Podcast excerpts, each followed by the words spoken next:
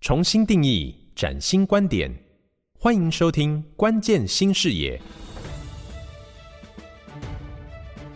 本节目由造物者的智慧风光 AI 窗赞助，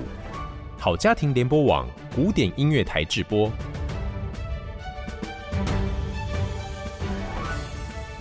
各位好，我是叶欣，欢迎您再次的收听好家庭联播网关键新视野的节目。我们在这四集的 Podcast 的节目当中，要跟大家来探讨的是永续金融。换句话说呢，就是永续金融如何来带动净零转型作为主轴。为大家访问到的是资诚永续的张瑞婷总经理，从永续金融的重要趋势。那在今天呢，我们要来谈哈金融业如何的回应 ESG 还有净零转型的议题。我想很多朋友一定会很好奇，金融业如何净零啊？跟他有什么关系呢？他又没有做这个有关高碳的这一种工作啊，哈，那也都是人员为主啊，要如何的来做呢？我们在这一集的 Podcast 要邀请张总跟大家来谈。张总你好，主持人好，各位听众朋友大家好。我们先来聊一下好不好？金融业它跟碳有什么关系啊？嗯，对，这个是大家都会想要问的问题哈。就是金融业做的毕竟就是服务业嘛，哈，那也没有什么工厂，也没有做，没有制造什么碳排，那到底有什么关系？哈，那其实关系可大的呢，哈，因为金融业它虽然自己的自身营运排放的碳是很微小的，可是它的资金。投融资在各式各样不同的产业跟不同的企业那一段的碳排放就是非常巨大的。碳排放有分成三个范畴，哦，范畴一跟二跟三，我简单先讲一下这个定义哈，然后往下去带这个细节，可能大家会比较能理解。那范畴一的部分呢，就是在讲说公司的营运边界内所制造的碳排放，哈，这个指的是，比如说我们的这个公务车的这个用油，或者是我们的这个工厂用的这样子的一个燃烧的这样子的一个能源，哦，或者是智能设备的这些能煤，哈，所以逸散出来其实都是碳排放的一种，哈，所以这个是范畴一的直接排放。那范畴二的部分呢，讲的是在公司的营运范围内可以控制的排放，哈，可是是间接排放。那最常被拿来做范例的，哈，就是我们的用电，在我们用的时候，其实是没有排放二氧化碳，它是在电厂为了制造这个电的时候，排放就已经发生了。不过电厂是为了制造给我们用嘛，吼，所以我们应该要去认列，吼，有点是我们要去承担电厂为了发这个电，让我们后续的这个使用所排放的碳，好，所以这个是范畴二的排放，哦，然后最后一个就是范畴三的排放，哦，范畴三的排放就是所所谓的其他的间接排放，我们自己的产品的这个供应链，哦，上下游各式各样的其他排放，比如说员工的通勤。哦，就会属于范畴三的排放，哦，或者是我们的这个电脑的后续的消费者的这个使用过程中所排放的碳，也是属于范畴三。哦，这是举例。那再回到金融业者的这一个角色而言，范畴三里面有一个类别，哈，叫做第十五类，哈，就是投资融资相关的这个排放，对他们来讲就是一个非常非常重大的这个部位嘛，哦，所以。针对这个部位所排放的碳，其实金融业者，按照现在的这个方法学，是要等比例去认列的。意思就是说，我投资或者是融资在一家公司哈，它假设当年度的这个排碳量是一百万吨哈，举举例，假设我投资到到这家公司的这个比例占它的这个市场价值是假设是百分之十好了，我其实就我金融业而言，我应该要去认列这个一百万吨。乘以十帕等于十万吨的范畴三排放，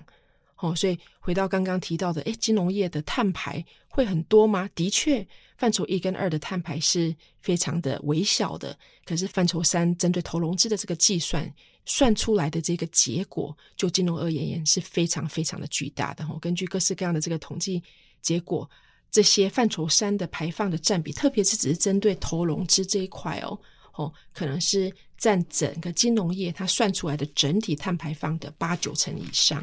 哦，所以这就是为什么永续金融非常的重要。因为金融业如果能把它的资金去稍微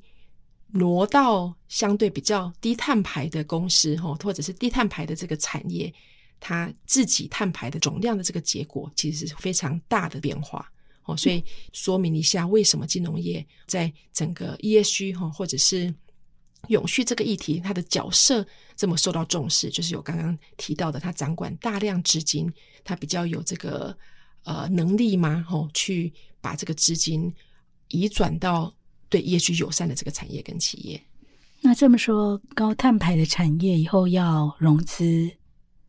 会越来越困难哇？对，会越来越困难，的确是。像我们有看到蛮多的，从国外也好，吼，国外开始，哦，陆续台湾的几家金融业者也有陆续去响应，吼，就是在都会去设定一个未来的一个年度，它会停止代放，吼，或者是投资到蓝莓相关的产业链的公司，哦，所以这个其实是已经是蛮多国外的这个金融业者已经已经适用这样子的一个政策了，吼，然后台湾的。几家金融业者也陆续有看到哈，比如说国泰也好，玉山也好，都有去开始去设定这样子的一个退出蓝莓相关的投融资的期限。哇，这真是一个大趋势哈！是的，是的。好，那我们在融资回应上，呃，如何一起协助企业？总不能说 我都不要融资嘛，哈、嗯。嗯、可是企业在生产制造的过程当中。我相信或多或少还是会有一些碳排放，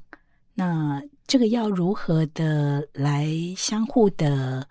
一起成长，或者是您提到的绿色商品、绿色产业这一块呢？嗯，对，所以也因应这个整个业区的趋势哈，其实现在我们看到从国外也好哈，从国内的这个过去这几年下来也好，有很多新形态的金融商品被开发出来哈，或者是被。被设计出来啊、呃，从一开始的其实就是大家应该多多少少都有听过绿债嘛，哈，绿债、绿色债券哈，或者是这个社会债券哈，或者是可持续发展债券。其实这个目的就是它的基本精神就是专款专用，哦，透过公司来去发行这类型的这个债券，所募来的资金要投资在具环境有效益，或者是具社会有效益，或者是环境跟社会都有效益的这个投资标的上。哦，所以公司如果即便可能在比较高碳排的这个产业里，哈，它可以透过去发行这类型的这个债券，哦，去让投资人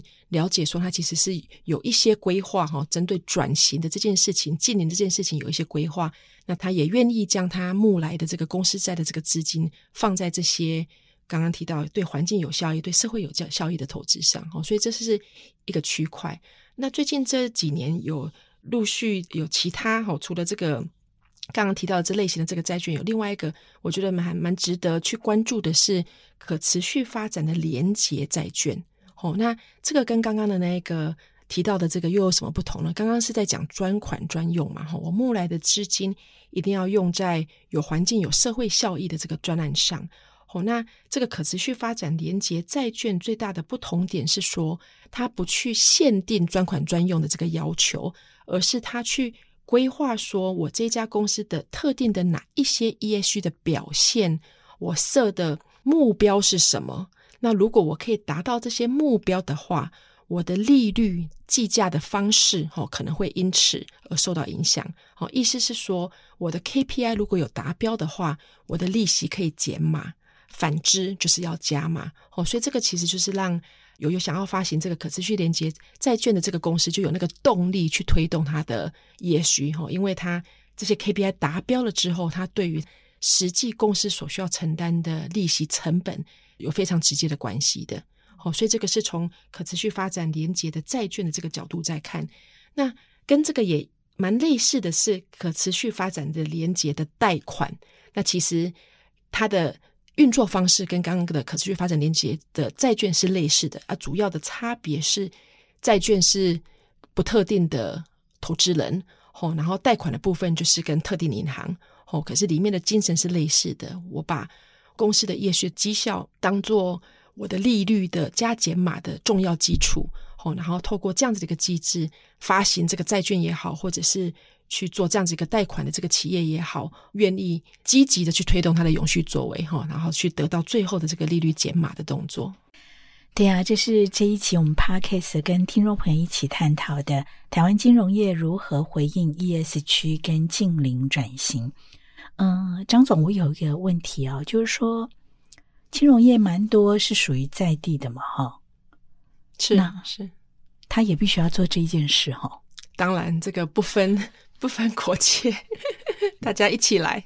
对呀，所以嗯。投资朋友，或者是说呢，自己本身是产业面的话，他应该现在就要警觉到这个议题的重要性。是是，当然当然，就是大家要去关注，说到底在这些也许的趋势下，哦，未来的产业的这个走向到底是什么？嗯、哦，这些相对高碳排的这个产业可能会默默会比较辛苦，哦，从经营层面会比较辛苦。那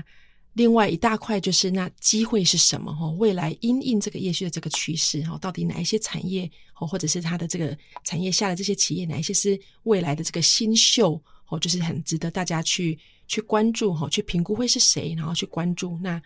针对这一大块的这个机会的这个掌握，我相信是投资大众会是非常有兴趣的一个重点。对啊，不管是个人还是企业，我想这都是一个很重要的。关键因素是，其实我们这一期 Podcast 所探讨的议题，在下一期的节目当中呢，张总说：“哎，我们举一些实例来跟大家做探讨，我觉得很有意思，所以请您锁定我们 Podcast 关键新视野的节目。”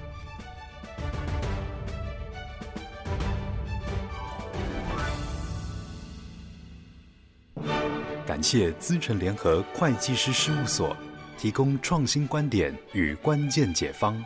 造物者的智慧，风光 AI 窗，启动节能永续新生活，迈向净零排放新时代。